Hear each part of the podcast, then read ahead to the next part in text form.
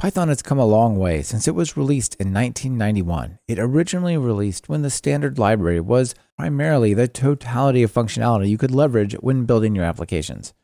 With the addition of pip and 368,000 packages on PyPI, it is indeed a different world where what we need and expect from the standard library is not the same. Brett Cannon and Christian Heimes have introduced PEP 594, which is the first step in trimming outdated and unmaintained older modules from the standard library. Join us to dive into the history and future of Python's standard library. This is Talk Python to Me, episode 360, recorded March 29th, 2022.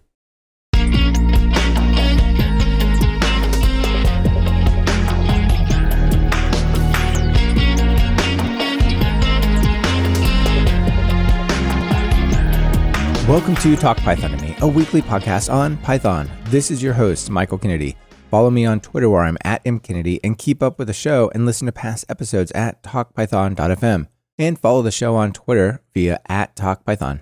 We've started streaming most of our episodes live on YouTube. Subscribe to our YouTube channel over at talkpython.fm slash YouTube to get notified about upcoming shows and be part of that episode. This episode is sponsored by Microsoft for Startups Founders Hub Check them out at talkpython.fm slash founders hub to get early support for your startup.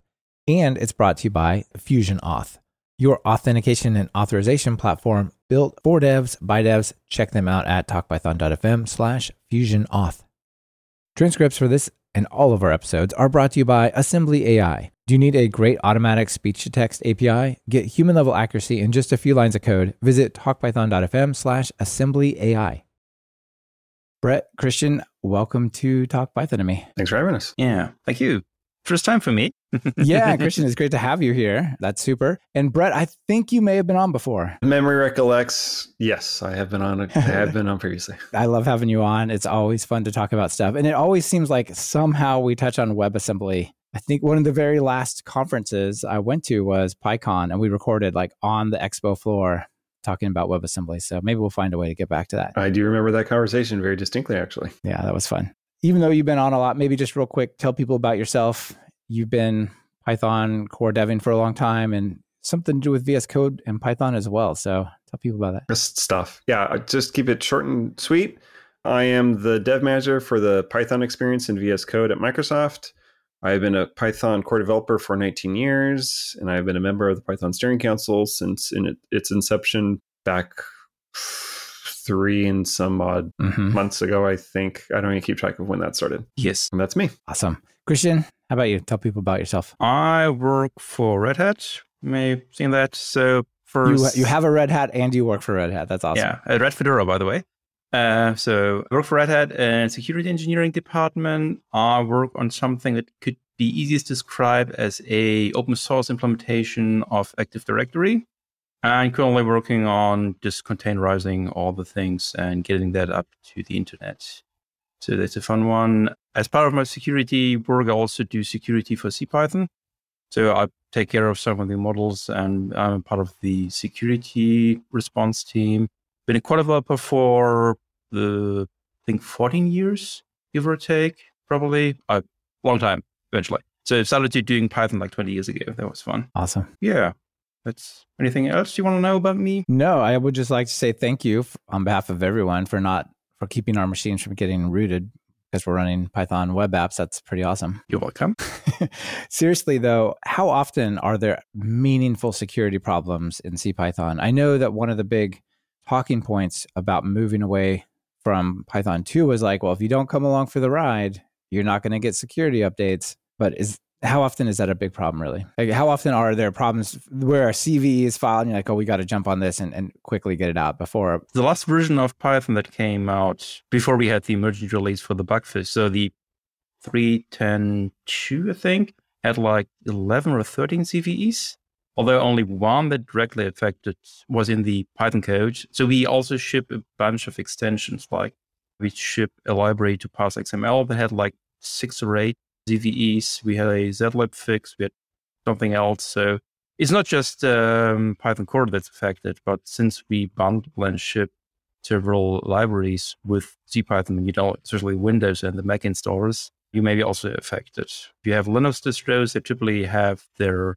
libraries debundled and use system libraries and they update them out of bounds. But yeah. Okay. Well, that's actually more than I, I realized, to be honest. That's uh, you don't hear too often about it being a, a, a big public problem like log4j or something like that. Yeah, I'd say mm, typically the CVEs we end up dealing with is the bundling that Christian mentioned, right? Like Christian does a lot of work to make sure we're constantly compatible with the newest versions of OpenSSL. So, for instance, on 2.7, had you not moved over, you're going to have to do the work to be able to use OpenSSL. I think three is the num- newest one, or I the one so, coming yeah. out. So that's the real kind of concern, and less of we screwed up as core devs and we have a nasty CVE. Is usually something we depend on that typically triggers this kind of thing. Thank goodness. Interesting. Yeah, yeah. I well, speaking of the the standard library and stuff, let's start out by talking about Python just on GitHub because think maybe the time of yours releases it might be already a week old. But Brett, you were one of the big proponents of moving C Python and the Python organization over to GitHub, right? Yeah, I drove that move. Thank you. That's awesome.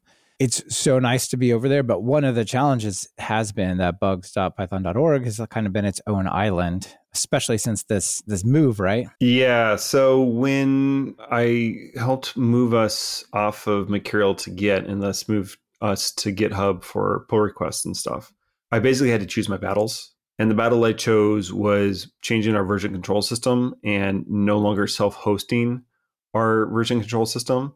I was not up mentally to the challenge of also trying to move the development team over to a new issue tracker as well. So I purposely punted on that problem and tackled the one I thought I was capable of handling and dealing with. And that's why we end up with this somewhat split personality problem of Python being on GitHub for pull requests and for code hosting, but not for issue tracking. Well, Ito said yesterday, I believe it was yesterday, maybe the day before yesterday on Twitter that, hey, it's happening. The bugs python.org is migrating over. And then it got delayed until April 1st. So hopefully that happens really soon. But what was really surprising to me was just how long that migration is, right? It's not like a copy the files over, get in it, get commit. Or, or the equivalent of, of the for the issues it's days to migrate all the issues Yeah, so there's tricky parts to this. I mean, one is we're getting internal help from GitHub, but obviously it's not common to move issue trackers into GitHub per se. Like a lot of projects, I think, just start on GitHub and have for like a decade. So the idea of moving over is kind of a new thing. And on top of it, not very many projects have the volume of issues historically to move over that we have, right? Like, Yeah. we have like 7,000 open issues, I think, alone. So the volume there also kind of causes an extra overload. And because GitHub, as I said, they have some internal tooling for this, but it's not like something that they work on month over month. It's there and we're using it, but it's not optimized because it's just not a typical business concern, which I mean, totally Yeah. makes sense, right? How often do you have a project of our size and age wanting to migrate over like this? Just pulled the numbers. So we have almost 59,000 bucks in total on the bug tracker. Wow. Yeah. And uh, almost 8,000 open. Yeah, 7,000 some hundred. Yeah, and trying to translate over as much metadata as possible is computationally expensive, right? Because what we have to do is we have to generate a dump, and then the dump has to so get, it's a different data model right and it's a different data model on top of it. Correct. So, for instance, one of the reasons this took so long was we had to find, first decide we wanted to do this, convince people that we should do it, find someone, uh, it was Ezio Melotti initially, to come in and kind of figure out how to map things and get things working. And then earlier this year, we had Łukasz step in and help out as well as the developer in residence to help push this over the finish line. And on top of all that, having to process all that data, export it to the right format, and then have GitHub's tools pull it in and not cause a strain on their system because I mean this is a lot of data to suddenly dump in and have to replicate across their entire cluster, right? So there's a reason why it takes so long. And we also don't want to have it happen during because we're probably going to be run at a low like process priority, which also means it, we want to do it like on a Friday in the afternoon so that it's over the weekend and not when GitHub gets hit the hardest. So it's there's a lot of coordination going on and as we all know, GitHub had some stability issues the other week, and so they just said, "Can we just wait till a little later to make sure that it's all good and solid?" And everything looks good. So the plan is April 1st. Excellent. Very exciting. And we also have a good a good track count actually break GitHub. Uh, I'm not sure if anybody attended view the live stream. Pablo's changed the master branch to main branch to renamed the uh, default branch. But yeah, we broke it up and it took a while to recover from that too. So since our repos are so gigantic, so we started with CVS, then moved to SVN subversion, then went recorded all this stuff to Mercurial and then to Git. And uh, not sure how many revisions we have in the tip, but it's gigantic. Yeah. So to be uh, just to be ultra clear here, thanks to GitHub for working with us directly, and actually they donated money to help us make this all happen. So like they've been really great partners in all this. Thanks to Ezio for getting this started, Marietta for the initial pep, by the way, and even starting this conversation, and for Łukasz to stepping in and helping get it finished. Yeah, definitely a team effort. A lot of people involved, and thanks to all of them. So Tushar out in the audience is joking. Is this why GitHub has been crashing the whole week? But Christian, you were joking. Like maybe is this actually? Did you guys actually cause problems? Not that I know of specifically. Yeah, okay. But I also, yeah, not that I know of. Yeah. Okay. I hope not. I apologize to the world if we did somehow. well, it wouldn't be the first time. There's been other other outages and We other crazy things. Yeah, you know. and unfortunately, at our It's- we would not be the first time. Yeah, Yeah, for sure. Uh, I think there was a huge DDoS attack not too long ago. Anyway, also Kim out in the audience asked, assuming there are usernames and email addresses on the original issue, so like how much did you all care about having fidelity across those? And you know, this could have been an opportunity to just say, you know what's awesome? Command A archive in your inbox to just kind of catch up and be okay. Like you could have just dropped it and said, we're just going to start over. And if it's important, it'll find its way here. And if it's not, then it wasn't. yeah. I mean, there has been talk about this. There's varying opinions on how important the digital archives are. Like, do we need to move all the closed issues over? Should we only move Mhm. open? Like, we actually discussed this when we were looking at potentially up to a week to do the migration versus the, the two or three days it's actually going to take now. So, but everyone has different opinions of how important the history is. To specifically answer the question, though, from the audience about usernames, as long as you have your GitHub username attached to your bugs.python.org account, that should map over. And you've got until April 1st to get it in there. Yeah, I don't remember if we map email to email. There might be some privacy issues. I can't remember where that all landed. Like lawyers were consulted, and I was out of the loop on those. But I believe if you at least have specified your GitHub username on bugs.python.org, we will be able to do the map. Yeah, fantastic. All right. Well, thank you both for the update on that. It's not exactly why we're here, but it's it's so timely, and I think you know you're both involved in it and stuff like that. So quite cool to see it coming along. I personally really think that it's fantastic that CPython is on GitHub. I know it's not that different if it was say self-hosted Git or GitLab or even Mercurial or SVN, but there's just something about it. it seems more open to contributors given just sort of the status of GitHub where a lot of people seem to hang out and the whole PR flow and those kinds of things. That was part of the motivation. Somewhat ironically, we actually had to teach a bunch of core devs how to use GitHub as part of the migration. Because, I mean, to be fair, some decent chunk of the core devs don't contribute to other open source. I mean, Python alone is a big enough of a project that it absorbs a large chunk of your time. So, Yeah. they just didn't have to know how to do any other open source development for a different project other than however Python did it. And if we weren't on GitHub, they just didn't have a need to. So, Right. plus, we Yeah, also did the fair. move a while ago. So, Yeah. I think it's coming Yeah. close to a decade at this point. So, it was also Yeah, a cool. different time. This portion of Talk Python to Me is brought to you by Microsoft for Startups Founders Hub.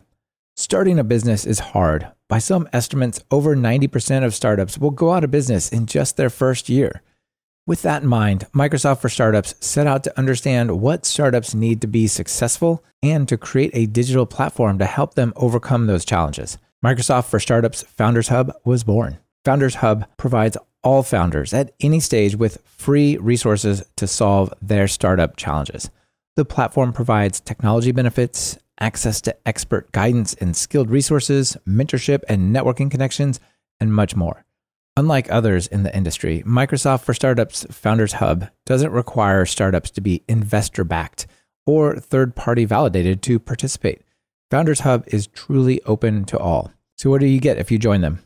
You speed up your development with free access to GitHub and Microsoft Cloud computing resources and the ability to unlock more credits over time. To help your startup innovate, Founders Hub is partnering with innovative companies like OpenAI, a global leader in AI research and development, to provide exclusive benefits and discounts.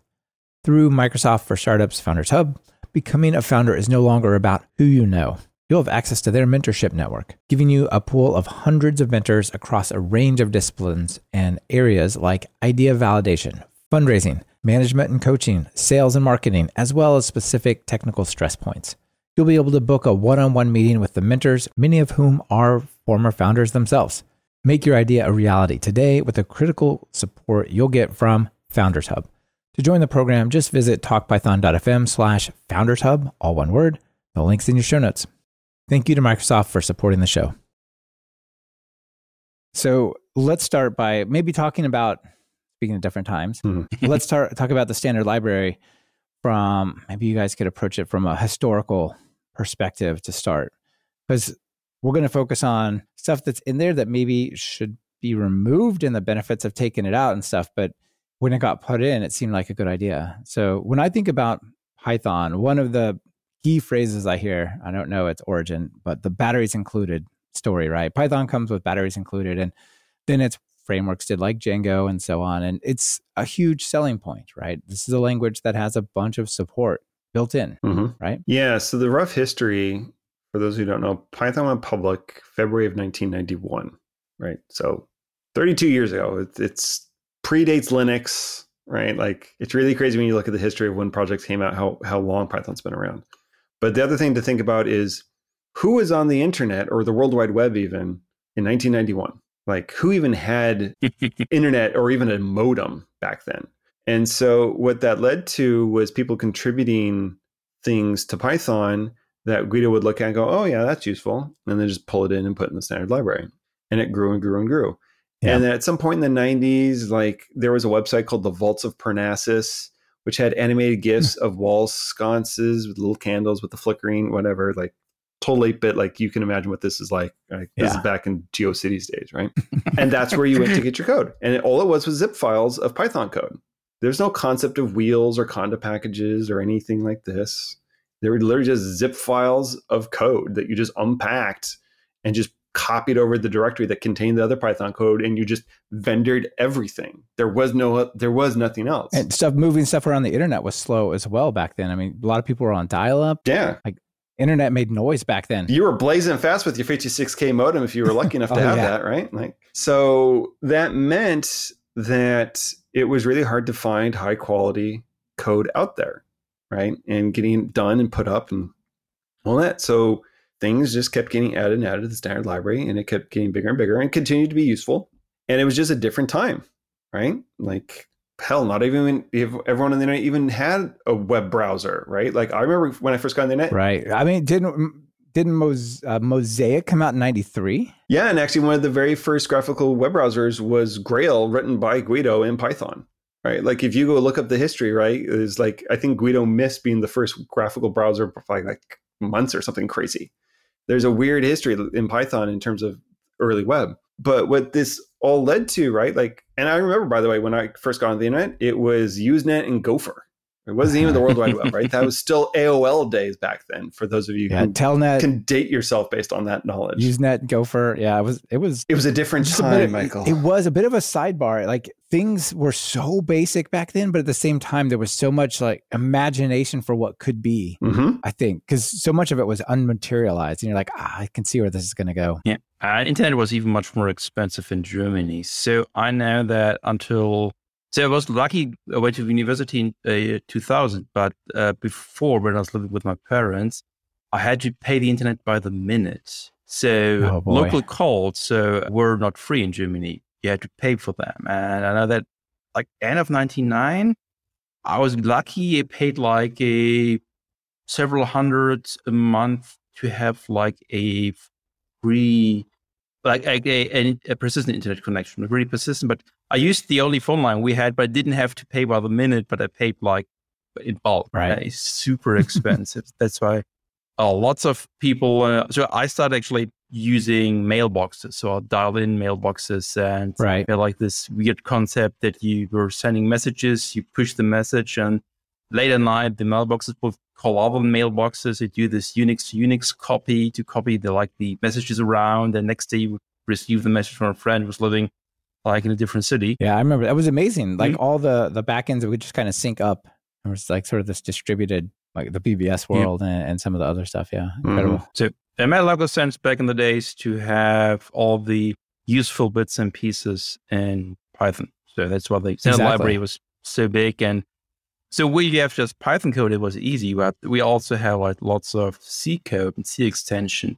And these were really complicated to compile and build. So you had to like make files and figure out which compilers and libraries you need. And building things for Windows was super painful for the Windows people that they had to get the right compiler version. Mm-hmm. They had to figure out their VC vars bat yeah. setup. Yeah, and each Python version had like its requirements for uh, different like Visual Studio versions. And yeah, so I think that's you know people get a sense of the time, right? Like at that time, it was amazing for Python to say as much as we can get into the standard library, it's going to be a benefit to people because if you need to parse CSS color codes, hex color codes and it's built in, that's a bonus, right? There's not the idea of pip and fast internet and all those things, right? Or even distutils, right? Like as Christian was saying, compilation was hard enough as it is. So getting something in the standard library and ported over to C code for performance was a huge deal.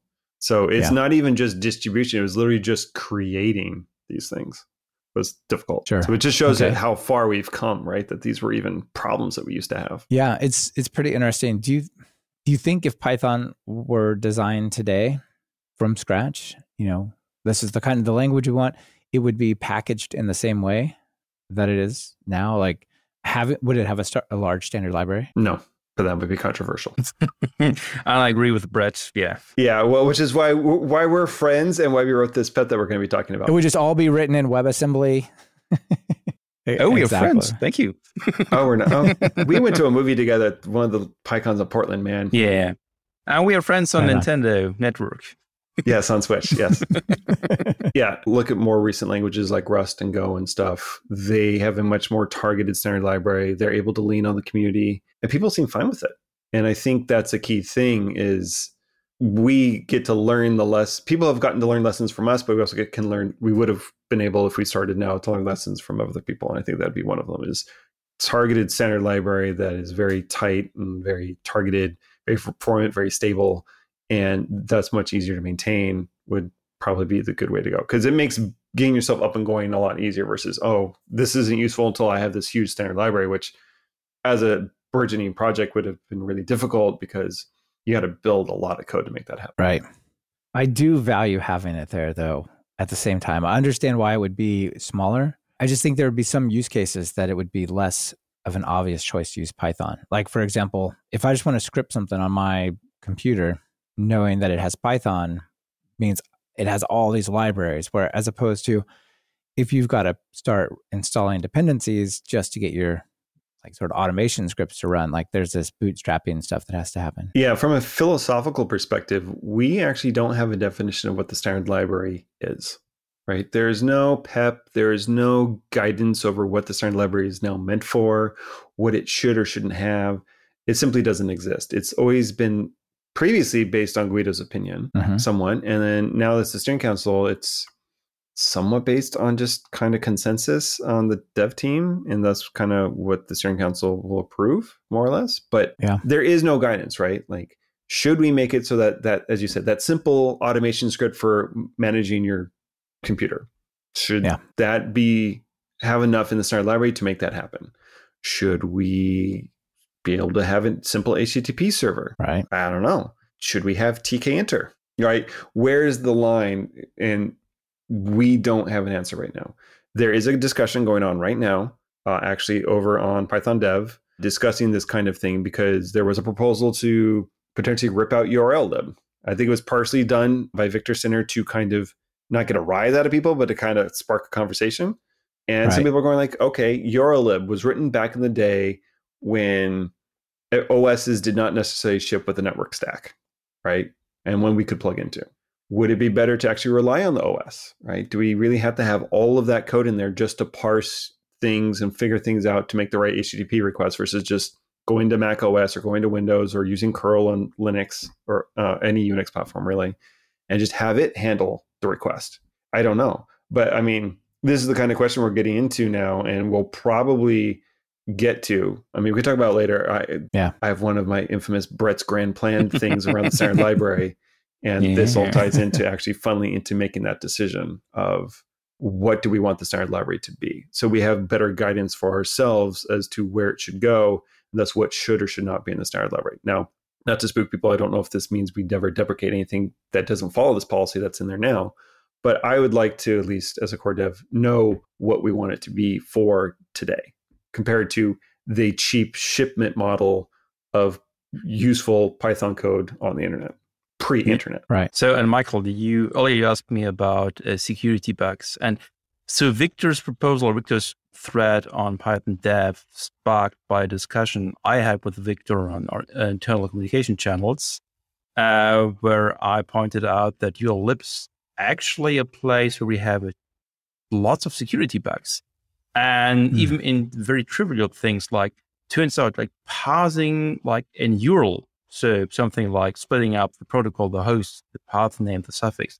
This is not trivial. And the way how our internal like parser works, uh, it's written for a more forgiving and more open world. Uh, but people also use the routines, the, the like really open URL parse to verify and validate potential hostile requests that sometimes fails because we are too open, we are too nice.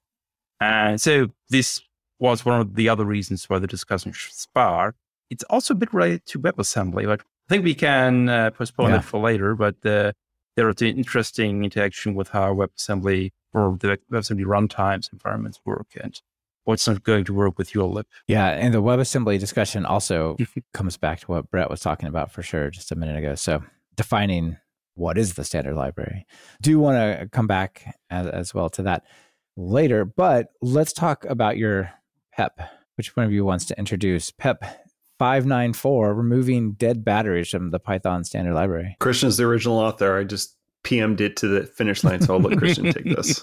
Yeah, I ran out of steam and Brett just pushed and pushed and Helped me to push it over the finish line. Yeah, so what's the idea here? The idea here is to remove things that are, in our like personal opinion, and maybe with some reasoning no longer like super required in the modern world. So there are especially some parts that cost us lots of time and energy. The interesting or the most relevant library for that is like NNTP lib. So the library to interact with news servers. Uh, we got your like information. Like, like Usenet? Usenet, yeah. Usenet. Yeah. So since we don't have a server implementation of NNTP, so the, the use standard, only the client libraries, we, and we need to use like actual news servers for testing. So we need to connect to some servers and do some testing. These servers are no longer like stable. So we used to use uh, libraries like uh, sites like Gmane a lot or one French news server that was stable, but they're uh, sometimes don't work like we expected to work. They're sometimes just not available or they network connection fail or get like issues with TLS connections. And these issues we're having blocked our whole CI chain. So uh, when you do pull request, you run your tests against Windows and Linux on x86 64 and on also macOS. So like think for platforms. But once PullRes is merged, it also kicks off the whole BuildBot farm. There are like 20, 30, 40 different platforms that run the tests post commit. Anytime one of the NNTP servers had a hiccup, we had like false alarms and uh, like indicating problems somewhere, which were not problems with the code or with the test, but rather with the infrastructure that was failing. And it was one of the motivations why I wanted to remove NNTP lib. Sure. And how often are people depending on that these days? One, two, who's maintaining it? Nobody. There's a really interesting list you all have of like, these are the things we want to consider to remove. There is somebody who understands and maintains it now. a lot of them have a no for that, right? Yep. That's the other aspect of this, right? It wasn't, it, it was things that were failing our test suite because the thing we had to rely on just wasn't stable enough or available. But our parts were just simply no one wanted to step forward and say, I will make sure that this keeps working in modern versions of Python and compiler errors are dealt with and I will deal with any feature requests and bug reports and all that. Right? Because the standard library before this PEP was more had numerically more modules than there are countries in the world. Right? Like the standard library is that vast. And I think Yeah. I don't even remember if I even delved into sub sub modules of packages. Like I think literally the top level namespace. The top is that level, yeah. So there is a aspect here of maintainability of just simply there are only so many core devs to handle the influx. Hence why we have a thousand six hundred pull requests that are currently open. And at some point you just have to kind of stop and go like, okay, who is benefiting from us carrying this forward and how much of a detriment it is it to the project to keep it going? And Yeah. some of these things yeah it was just a question of right is this useful enough to the world for us to put the effort into maintaining it and having to make a call on some of them? And sometimes no one stepped forward and sometimes some people very much stepped forward and said i totally rely on this.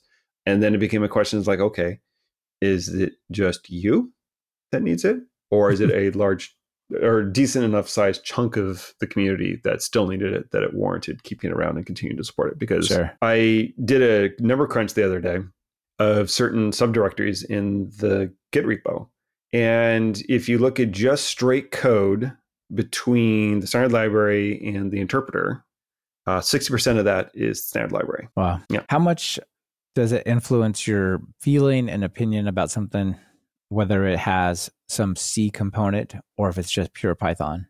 Is it easier to keep a pure Python thing around that just is sort of higher level, doesn't require uh, as much nuance, or does it not really matter? at least for this pep i don't think we really took that view specifically it's a more the man, the management is more just a side effect almost but this was mainly as the title puts it dead batteries so when christian brought this list up initially it was i don't think these are useful in a modern ti in modern times less than oh well this is also written in Sure. extension modules which makes it harder to maintain because Right. you can't just ask an average python developer to come in and help maintain it you have to ask someone who knows python and c extension modules to come in and help maintain it it was that was Right. never the motivation directly Okay.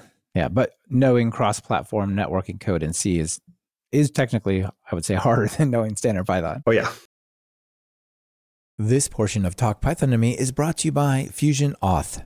Fusion Auth is an authentication and authorization platform built by devs for devs. It solves the problem of building essential user security without adding risk or distracting from the primary application. Fusion Auth has all the features you need with great support and a price that won't break the bank. And you can either self host it or get the fully managed solution hosted in any AWS region. Do you have a side project that needs custom login and registration, multi factor authentication, social logins, or user management?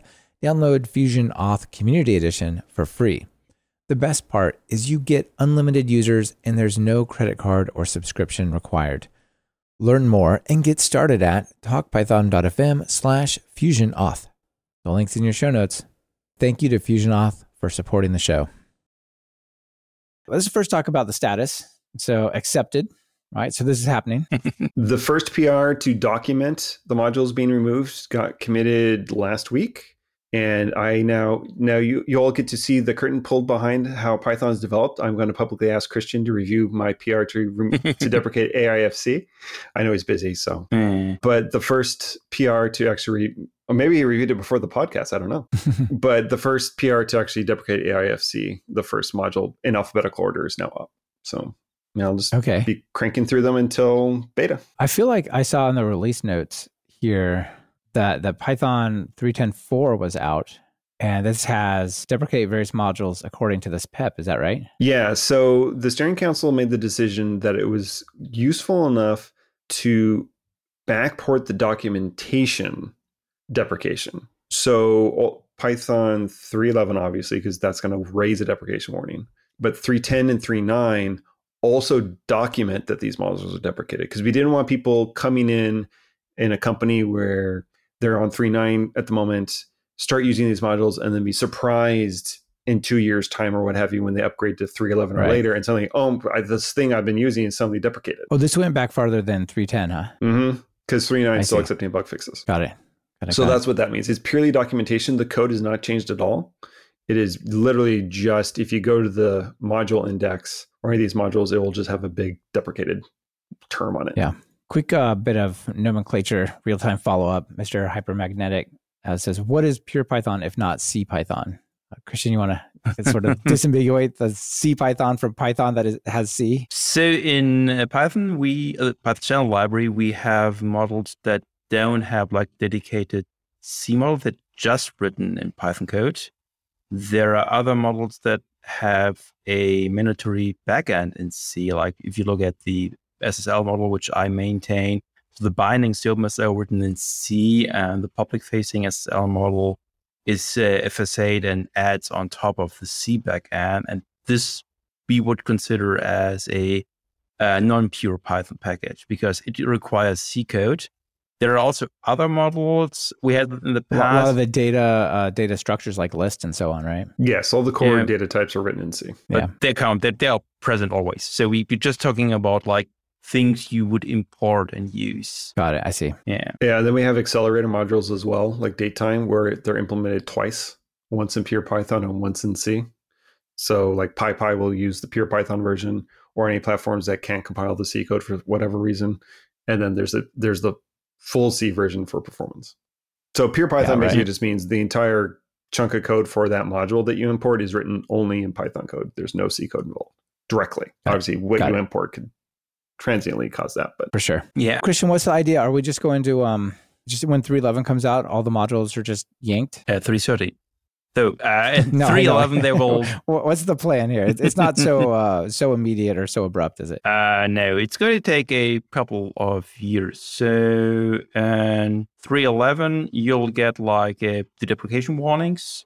I think that's a plan, Brett, to just emit uh, deprecation warnings. So, if you would import a model and have the warnings model enabled to show you deprecation warnings, then you would get a warning pop up.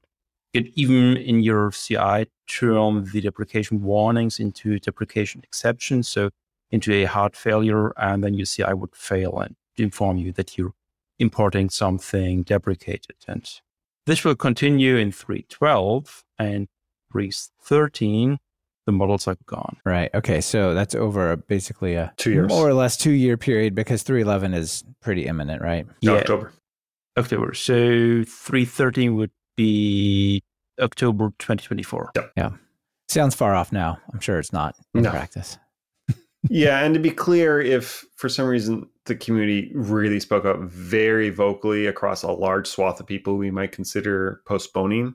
I don't think there's anything here we would not yank, but if people need for some reason more time to move, we might consider holding off. But we're fairly confident that most of these aren't. And already, honestly, the ones that people really care about are already getting copied and put onto PyPI.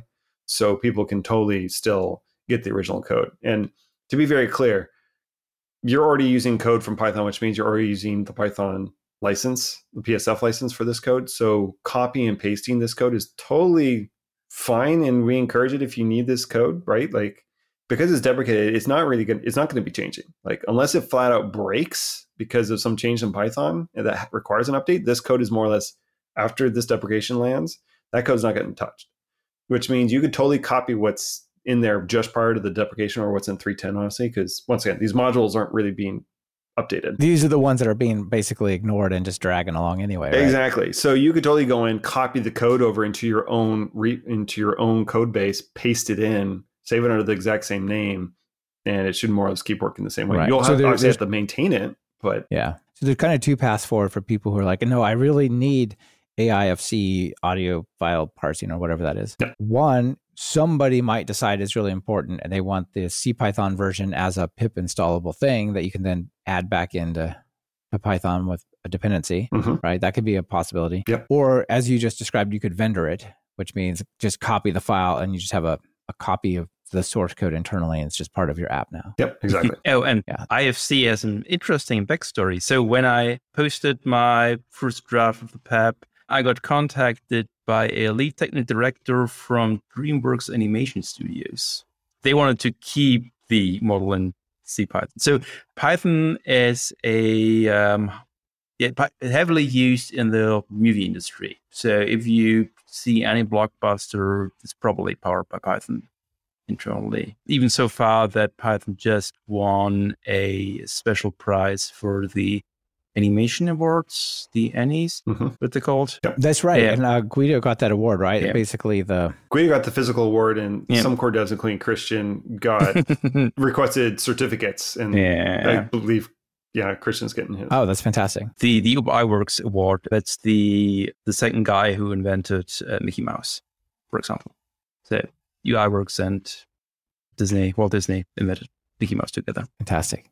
That's a cool honor and probably an unexpected one from working on Python. Christian and I have been doing this long enough that I think I've mentioned this on the podcast. When I first got involved in as a core dev of Python, I still had to explain to people what Python even was, right? Or if I was lucky enough they knew what it was, they just would go, "Is that the language where white space matters?" Right? Like, Yeah, yeah. Is that the weird, the one that's weird? yeah. So it, it's it, it was a totally different time, and now and now we're being used to help power helicopters, help plan flight paths for helicopters on Mars, and handing the video of the the lander that made that helicopter take off, and processing images of black holes and gravitational waves and I just had uh, an interview. your, your JWST episode Yeah, that I haven't exactly. gotten to to. Yeah, it's it's Yeah. nuts. So no, I never thought any of this would ever happen. So yeah, having blockbuster movies have their entire des- like management pipeline for their assets written in Python. It's, it's always mind-boggling where Python is and what it's powering. I mean, That's cool. it's it's not just oh your cat vid- videos and photos on Instagram anymore or videos on YouTube. Yeah, it's both uh, amazing and par for the course. Yeah. And I can't believe I just said it's not just Instagram and YouTube anymore. We've, we've also been there long enough that people have realized we power, power huge websites Yeah, and just absolutely. lots of stuff in the world. Yeah. Yeah. No, it still blows my mind constantly. Yeah, YouTube was originally written in Python. I think it's still uh, lots of parts of YouTube are powered by Python. As From my as I understanding. Yeah, remember. Yeah. Last time I spoke with someone there, it was yeah. Yep. Uh, Sydney out in the audience has an interesting question. Like, so there's a list of things that are deprecated here. Some that were threatened but kept. You know, they they were on the list and then they just ah maybe not. Sydney asks, might there be further removals in the future? Maybe. Yeah. So here's the deal. This PEP was done because Christian, right? I, I personally think rightfully so, thought we needed to do a bit of house cleaning and get rid of some stuff that was just kind of just sitting there rotting in the corner and not being loved. Some things got kept because to keep the controversy low, Christian was very conservative with the list. And basically, if anyone stepped forward and saying, no, no, please don't take that out, that was a core dev, it more or less just got left. Very few things are on this list that people still pushed back and said, we're removing, even if core dev wanted to keep it. That being said, as I said this earlier in this podcast, right? Like Brett's crazy grand plan here is was to help Christian get this PEP done, get initial clean done. I've started a conversation over on Python committers about how to maintain the standard library, right? Like what does it take to add a module and to remove a module? Because that's actually not very clearly stated either. And it's been very just kind of open. From my perspective, from the outside of what what defines the standard module is just it's write only. It's Like stuff only gets added, and it's defined to be what's in the shipping version of Python, right? I mean, that's kind of an implicit definition. Right. But how do you get something in there? Right. Like, did you know that GraphLib was added by a couple core devs just because they thought it was a good idea? Yeah. They, it wasn't, no one asked like the steering council or anything. That's how it's been historically maintained. It's Right. very much just an open thing. And there's a proposal to kind of make it a bit more structured and you could argue more rigid, depending on your view of this whole process. By More modern, maybe. Maybe by suggesting that you need a PEP to add something because it's a shared cost to all the core devs that we have to maintain it. You'll notice I have a slight theme here of maintenance cost. or Brett, I have a puppy for you. one that's fluffy or one that I'm going to have to pay vet bills for. Yeah, you clean up the poop. It might ruin your carpet, but it's also cute. So Yeah. Yeah, I've got a cat. I'm good. I don't understand the joke. So uh, just watch Brett's keynote from PyCon like three or four years ago. yeah, I think was- 2019, maybe. It was the first one in Cleveland, whichever one that one is. I can't remember. 2018, I think. I think it's 18. Yeah. Once that's settled, my hope is once again, come up with a policy of what that means for the standard library. Once we have that policy, there will probably be a discussion about what does that mean for the current standard library. Do we leave it as is? Do we maybe slowly transition over or not? I don't know. Some people like Łukasz, for instance, have advocated never removing anything from the standard library ever again. And literally just saying, this is deprecated. We will never touch it or update it. It's dead, but it's sitting here so we don't break the code. Other people are way more, let's strip it to its bones.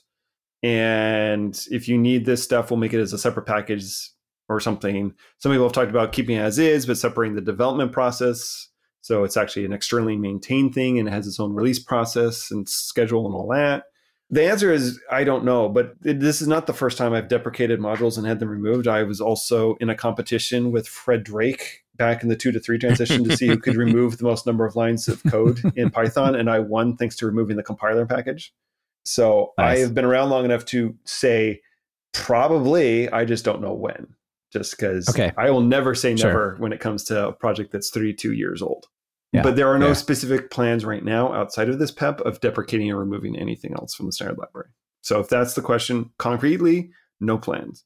But philosophically. I am not willing to say anything. I never say never, yeah. Yeah. So one of the things that stands out. Let's talk about the modules real quick. Then I want to I want to kind of talk a broader thing because I think it's going to lead us down down a path. So maybe just give us a quick overview of the highlights, let's say, of things being removed I talked about this table here is under the deprecated modules heading on the PEP, and it has the module name, when it's deprecated. Some of them are like deprecated in 3.6, when it's to be removed, when it was added, whether as a maintainer. And interestingly, I thought this was this was cool. There's an alternative that's newer, better, and maintained that you could just use, right? Yes. If you look at the table, you'll know some of the stuff's actually been somewhat documented as deprecated all the way back to Python 2.0 or 3, yeah. right? Like you also have to understand some of the stuff got documented as don't use anymore. A long time ago, we just didn't take the code out. And this is more of a push to actually finally remove the code in the documentation. I see. But yeah, so we have AIFC, which I believe is the audio format. Correct. We have async chat and async core, which were very early async server things in the standard library that you shouldn't use, obviously, because it's on this list. Yeah. An alternative is async IO, which was added in 3.4 and is yeah, it's actually asynchronous. I think the asynchat, I think core were added for Zope back in the days. Uh, I know that the Zope Wouldn't server used to use async core asynchat a lot. I don't even remember what the hell audio op is. Uh, audio op is low level like conversion and math operations used by IFC Wave and some of the other sound models. So this just provides math primitives in C. CGI is literally what it sounds like. It's helpers to write CGI scripts. That sounded like one of the bigger, harder to work with ones. Like there's no maintainer it was designed at a different time. Yeah, and the funny thing though is a lot of packages still use bits of it because there's weird little helpers in there. But if you also go look in what the helpers are doing, most of them are either a one-liner or they delegate to something else somewhere else in the standard library at this point. And they have horrible APIs now because they very much expect it to be CGI. So they're reading from like environment variables and files to get the things to process versus passing them as an argument from so, STD in and STD out. So yeah. pretty much hardcore hardcode STD and STD wow. out. Yeah. Yeah. So there's yeah. actual pushback on CGI, but I think when we pointed out like this just delegates to here, or this is literally a one liner that I can paste in when you're in the discussion of what it does, like just copy and paste this regex literally. And or just whatever. Most people, I think, were okay with it. This was actually, I think, one of the first modules to get put up on PyPI like a couple weeks ago. Uh, CGI TB is tracebacks, pretty tracebacks in your CGI code.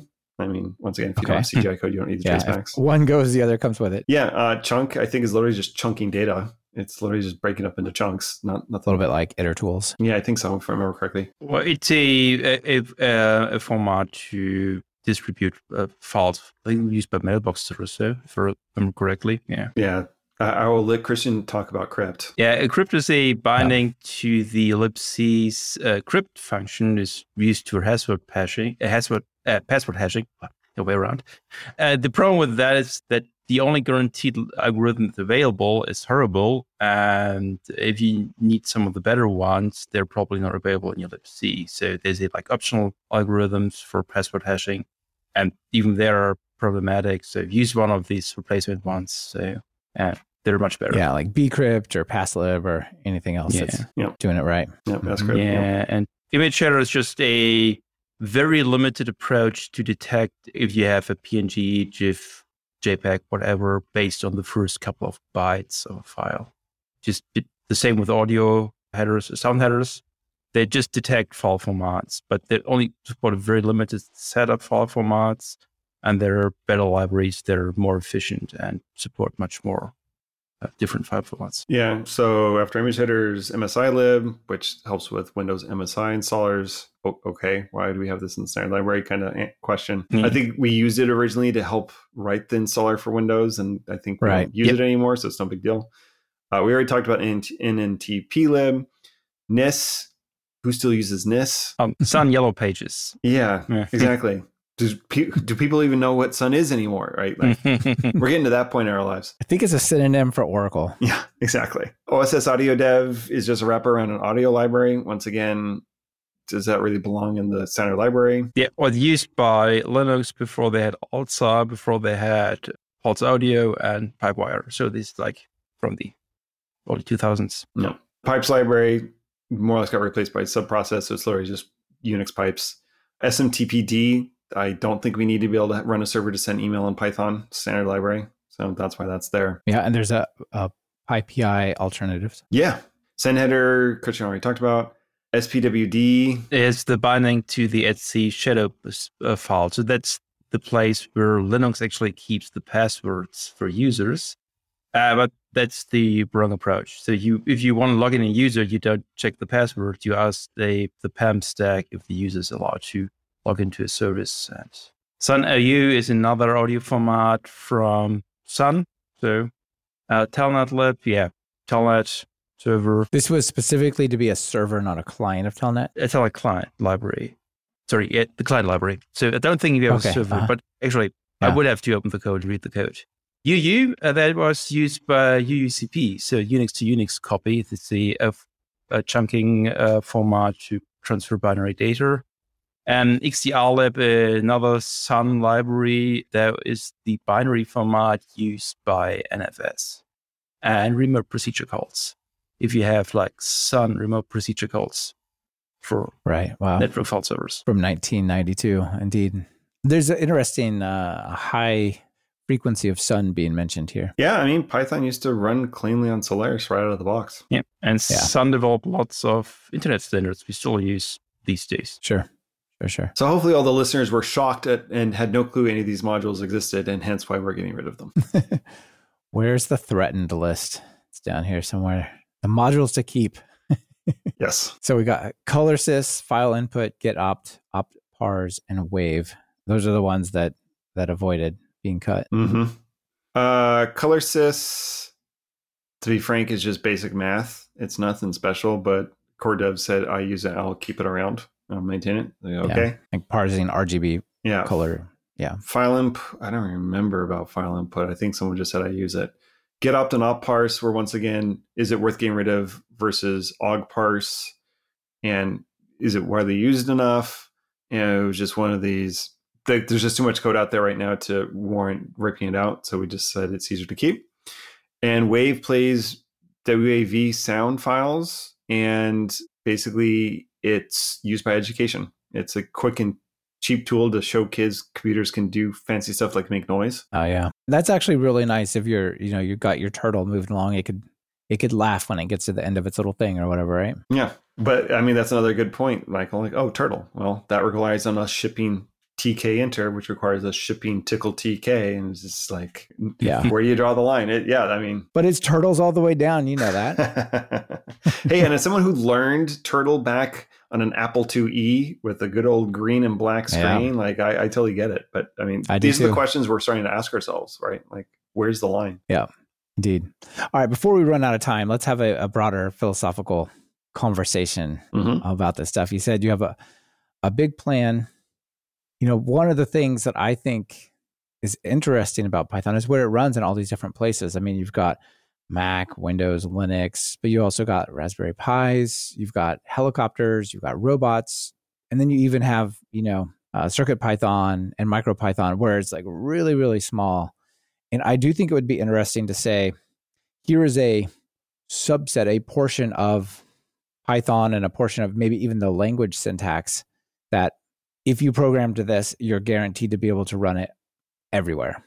Right? Is there a way to agree? uh, Maybe that compiles to WebAssembly and runs in the front end on a browser, or who knows? So, for any of you who read my blog, you'll know I've been doing a long running blog post series on the syntactic sugar of Python. And part of the reason I've been doing that is I've been, and you'll find out more when I write the, the concluding po- the post about this. But basically, I've been trying to figure out what I've mentally be calling the minimum viable Python. What is yeah. the core set of Python constructs that must exist to basically reconstitute all the other parts of Python in its syntax? And kind of if we were to start from scratch almost, what right. would that look like?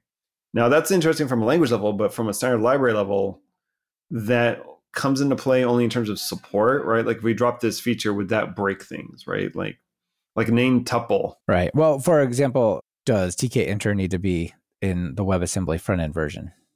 Probably not, right? No idea. I guess not, but you know, maybe. Probably not. Yeah, I mean that's the tricky question, right? It's always one of these things of who are you optimizing for? Who's the target audience? How do you define yeah. that, right? Like other than stuff that we have to have just to make C Python run, nothing technically has to be in there, right? Yeah. Some have said, oh, well, we should have enough to at least bootstrap in pip. So if you can at least get pip or some installer in, you can then at least get yourself going and start installing dependencies. Yeah. But as absolutely. you mentioned earlier, like it's nice to be able to also write that little automation script that helps maintain your system and not have to pull anything and have to create a virtual environment for every little script you ever write. But where's the line on that? Yeah, when I saw Python on Linux on just like a bare server, I can apt install Python 3, but maybe that's not enough. Maybe I need to also install sometimes uh, Python 3 dash V or you know it's like broken up into oh, bits, oh, right? The, the, the Debian question is a very hot topic with Christian in the room, but I personally argue against Debian's policy on that and say Venv is would be considered a core part, right? I think it's core as well, and I, I wasn't so much picking on Venv as just like there are environments where it comes with in pieces to some degree. Okay, I need to find the right words to not uh, get into trouble again or uh, to get into. uh, last time I was a bit uncareful. Somebody accused me to wage a crusade against Debian. So it's a philosophical disagreement, yeah, basically. So Debian has the policies to split packages in uh, smaller parts so they can have a minimal installation. And they also don't like the way how we have like virtual env and sure pip provided because it's actually duplicating code. We have like a zip file uh, or binary wheels with uh, compressed uh, setup tools and pip, uh, which contains vendor packages, but Debian wants to use their distribution provided version of pip. So this is a conflict. Like we from the parts of the core developers, we think that the usability is more important here. So we want users to be able to use standard documentation and instructions to use Python install extensions. This is more important sure. for us. And this is a, a debate which had like multiple session between Debian engineers and the steering council. Uh, there was several heated discussions.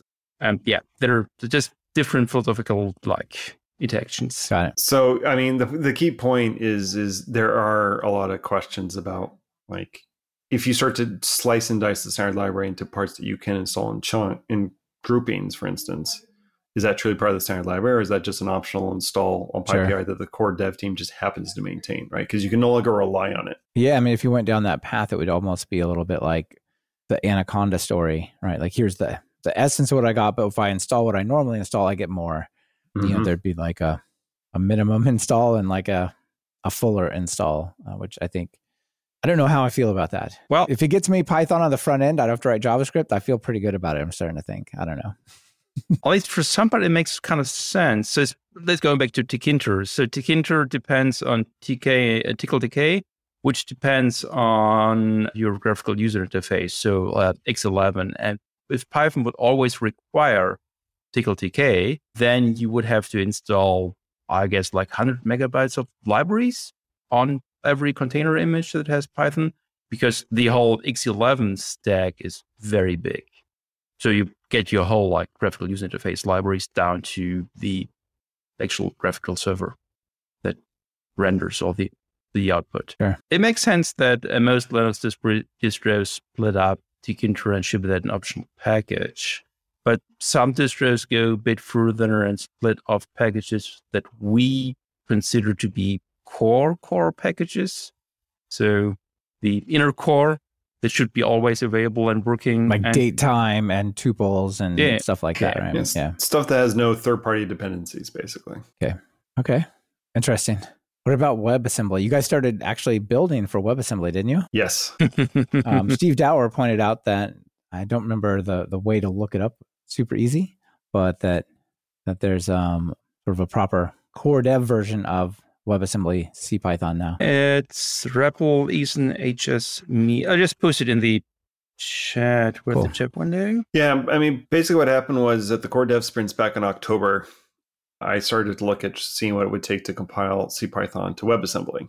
And I was lamenting in our build channel on our uh, core dev Discord server that, all right, the build setup was kind of old and creaky, and I needed some help to figure out what to do. And then Christian, working for a Linux distribution, knows how all this stuff works. And so he sort of answered my questions, and then I did some initial cleanup. And then Christian really got into it and just totally, really started to clean up our entire build process in terms of modules and such. Because there's a setup file in the repo where you can specify what modules you do or don't want built in to Python, both compiled it all into like a .so or DLL, compiled into statically into the binary, or just completely left out. And Christian went through with some help with Erlend, I think, actually, and cleaned up, yeah, Yeah. cleaned up a bunch of the whole structure so that we were using more of um, PKG config and just made it just a bit more modern.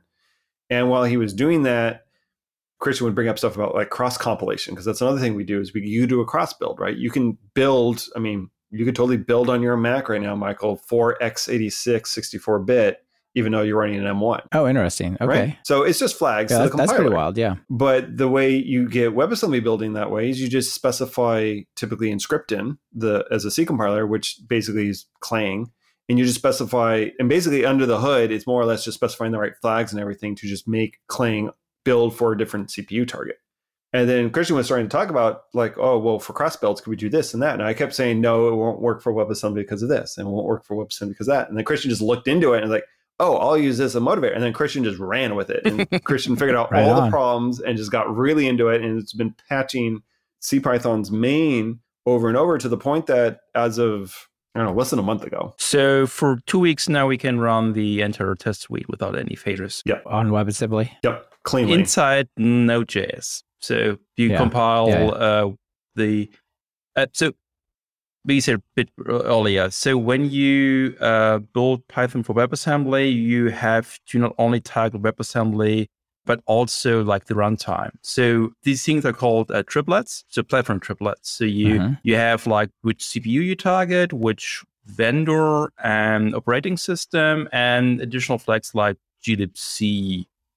And um, default target is a wasm32 Emscripten. So you do compile to WebAssembly the CPU instruction for 32 bits, and Emscripten is the runtime platform. And Emscripten can Got it. target multiple like different platforms. So this is Emscripten for the browser, but you can also compile it that it uses Node.js backends and Node.js like file system access. So we can actually Oh, you probably have more permissions and Yeah. more capabilities. you can right? run Yep. threads, Yeah. you can run sockets in a limited way, and you can access the file system. And uh, so it was a process of running the test suite, figuring out why it's crashing. So we had in the beginning like this completely like really crashing the runtime, not just itself, but there's like a virtual kernel layer written in JavaScript that provides syscalls written in JavaScript to the WebAssembly model.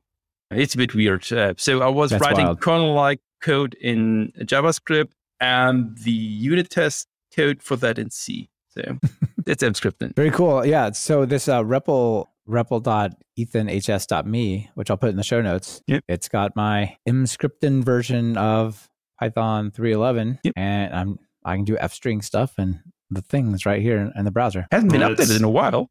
It's a bit old. Need to talk to Ethan. It's like uh, six weeks old. Yeah. That's old for the web, I guess. Well, I mean, we have a cron job running on uh, Ethan's on Ethan's GitHub repo for this that runs nightly against Python, CPython itself to make sure it continues to compile. We need to get a build bot going. I've got Microsoft has agreed to fund one via Azure, and just we have to get it to we. I haven't talked to Christian about it yet, but we'll figure out getting a build bot going, and then we're I.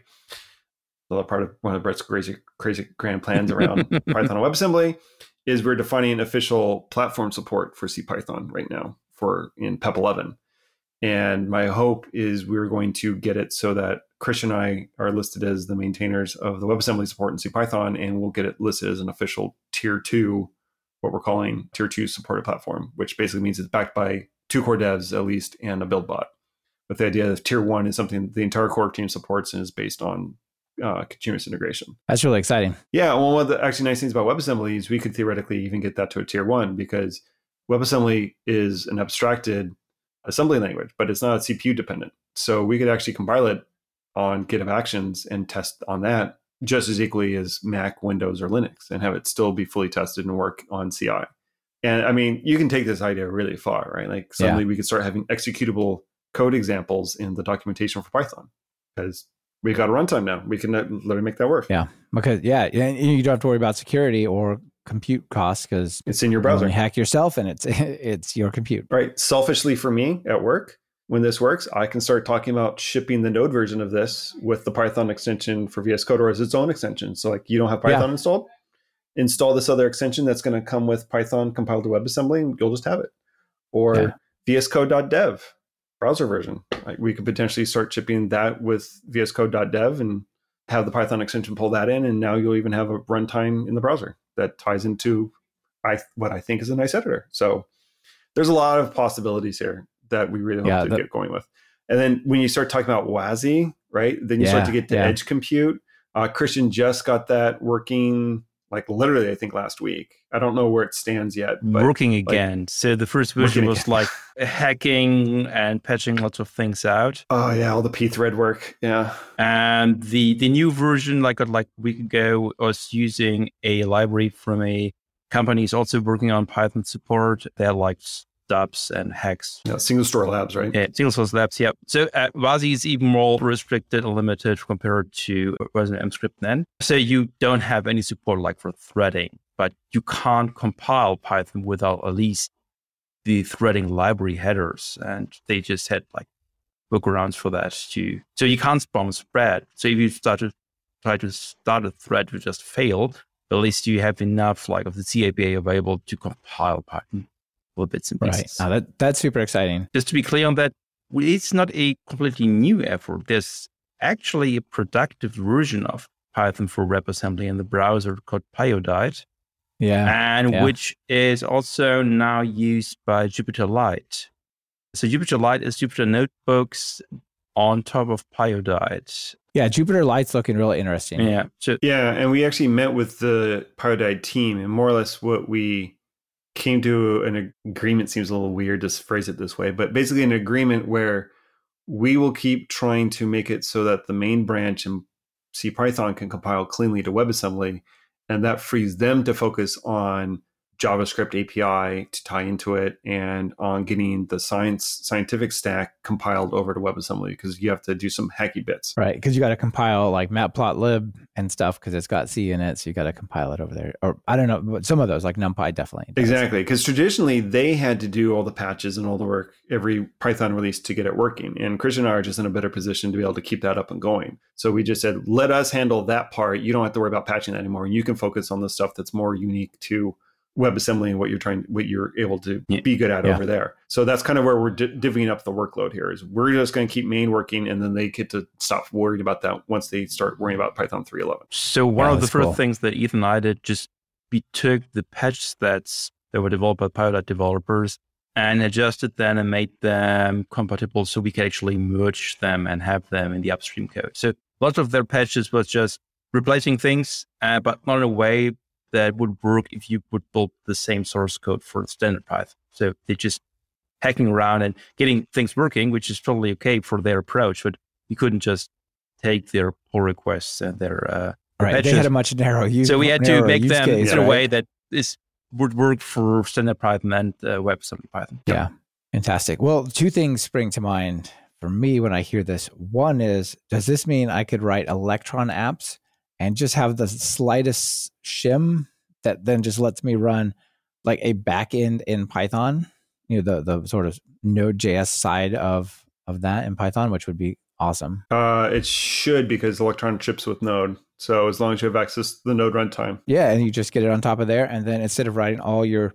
your sort of core logic of your app, You'll And- have to shim out back to JavaScript appropriately and have those APIs, which you might want Pyodide for potentially. But yeah, Mhm. basically, yes, that that door is open. yeah, that that's would- cool. I, I don't know Electron JS well enough to say, oh, I could totally just go do that, but I see that as a possibility that would be awesome. Yeah, so what we don't have probably won't add in the near future is any kind of bindings to JavaScript. So you you can run like Python in the web browser as like an isolated process or work web worker, uh, but the communication back and forth between like the outside world in the Node.js or browser world and Python that's that's provided by Pyodide, but we don't have that. Right, right, right. So right. there's Yeah, a, still, uh, still come. Very fun and great talk by Katie Bell. Uh, she also helped us to kickstart the the port.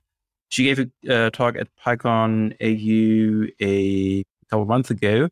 Uh, it was like 10 minutes introduction, uh, two minutes compiling uh, Python to WebAssembly, and 20, 28 minutes get STD in working. So just st- STD in, STD out working took like half an hour of her talk because that's surprisingly, surprisingly hard with WebAssembly. Yeah. We kind of made the decision that at least for now, we are not interested in trying to develop that FFI back and forth with JavaScript and having that opinionated API. And that's, as I said, kind of the agreement we've come up with Pyodide right now is they already have an API. We're going to lean on them to provide that for now, at least, and probably will continuously. I don't really necessarily see us changing this. And we'll just provide the lower level functionality of just the runtime. Right. Yeah. But it, if you all build that, it's a great foundation for other people to run with. Exactly. Yeah. Yeah. And then the other one, but well, first of all, is this the talk that you're talking about? Yes, that's the one. That's Yeah. Katie. Okay. I'll, I'll put, yeah, that's Katie's talk. Great. I'll put that in the show notes. The other one is, that's the right URL, Danger. yes. is this uh, Blazor project from the C Sharp.NET team. Yep. This is .NET, the .NET runtime, as a front end framework running in the browser, which is pretty awesome. And it seems like there's just so many parallels that could be brought to the Python world that like you don't have to do Angular, you can just do PyBlazor. I mean, that's not the name, but you know what I'm saying? Like it's closer to possible. And I think this is actually something that would be really neat. Yes, the trick here, and I think Blazor does the same thing right now as well, is from my understanding, Blazor has a WebAssembly compiled .NET runtime that gets loaded into the client, Yeah, and then that's how it does so. the execution. If I remember, if I understand how Blazor works correctly, and so you could do a theoretical same thing with Python. Now, obviously, there is size con- issues to consider here, right? Like this is not something you necessarily on a really slow connection somewhere would want to necessarily pull down because I think the runtime is it five megs now, Christian, or is it three? So the uncompressed WASM is like six megabytes, gets down to like four, and then you have the big bundle, the data file that contains the the Python compiled files. It's another five or six MB. It's big, but actually it's smaller. Okay, three MB. Can you scroll up a bit? The data file, it's the standard library. Yeah, Uh, did I? Did I? yeah, Here, yeah, hold the on. tab. Python data and Python WASM. Yeah, so it's three megs for for the standard library, 212 kilobytes for the wrapper, and you've already cached the WASM, so it's probably Yeah. like Yeah, It's like yeah, I got six it. MB. But so. we can probably make it a bit smaller. So currently we that comes like with elementary and decimal model and all the hashing libraries compiled in. Uh, so we currently create one gigantic binary. There are ways to have side models like shared libraries with WASM. It's a bit more complicated to get that right. And also it increases the size of the main binary, the main model a bit. Uh, wouldn't didn't go into that yet. It's something I look into maybe in the future. But as you're talking about earlier, Michael, about like slicing and dicing the standard library, if you're shipping the runtime, you can also shrink that down by just dropping the, all the parts of the standard library you don't need.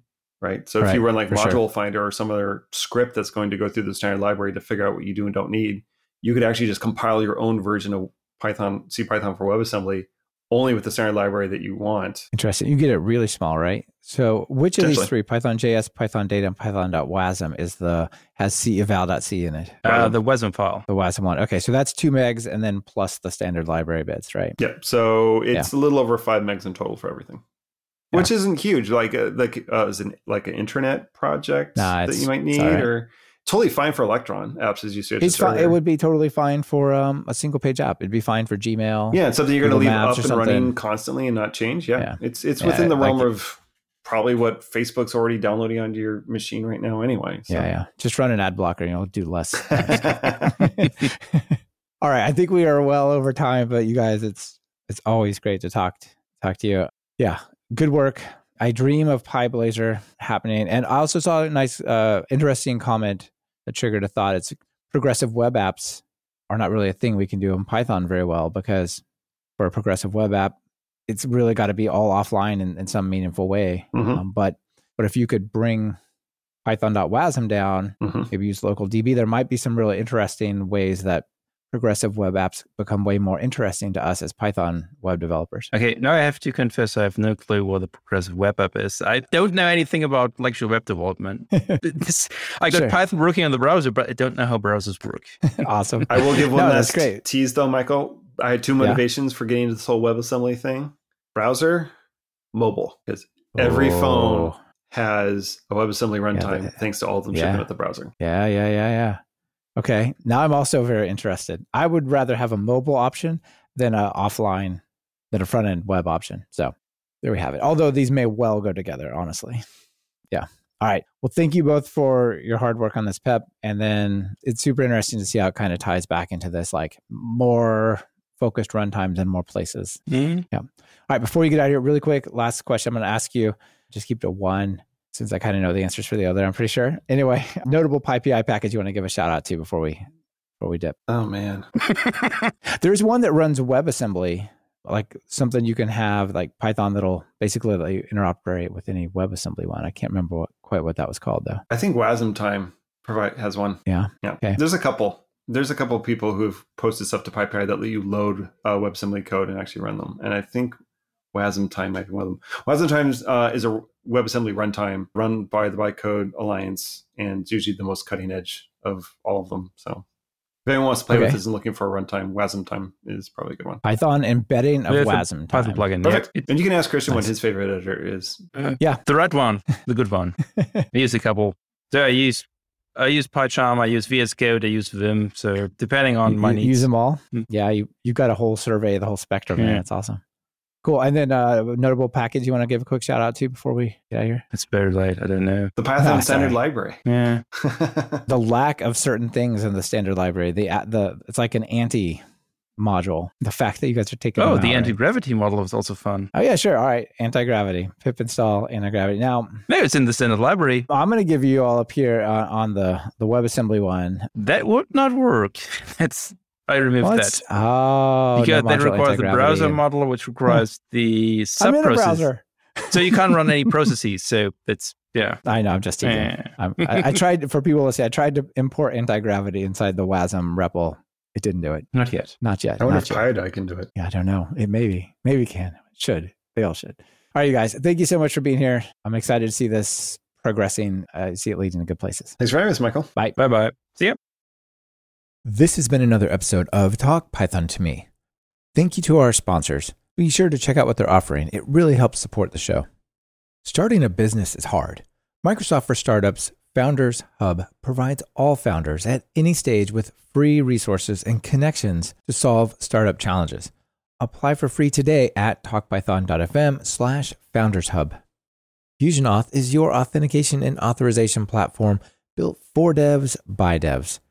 Do you have a side project that needs custom login and registration, multi factor authentication, social logins, or user management? Then download FusionAuth Community Edition for free. Check them out at talkpython.fm slash FusionAuth. Want to level up your Python? We have one of the largest catalogs of Python video courses over at TalkPython. Our content ranges from true beginners to deeply advanced topics like memory and async. And best of all, there's not a subscription in sight. Check it out for yourself at training.talkpython.fm. Be sure to subscribe to the show. Open your favorite podcast app and search for Python. We should be right at the top. You can also find the iTunes feed at slash iTunes, the Google Play feed at slash play, and the direct RSS feed at slash RSS on talkpython.fm. We're live streaming most of our recordings these days. If you want to be part of the show and have your comments featured on the air, Be sure to subscribe to our YouTube channel at talkpython.fm slash YouTube. This is your host, Michael Kennedy. Thanks so much for listening. I really appreciate it. Now get out there and write some Python code.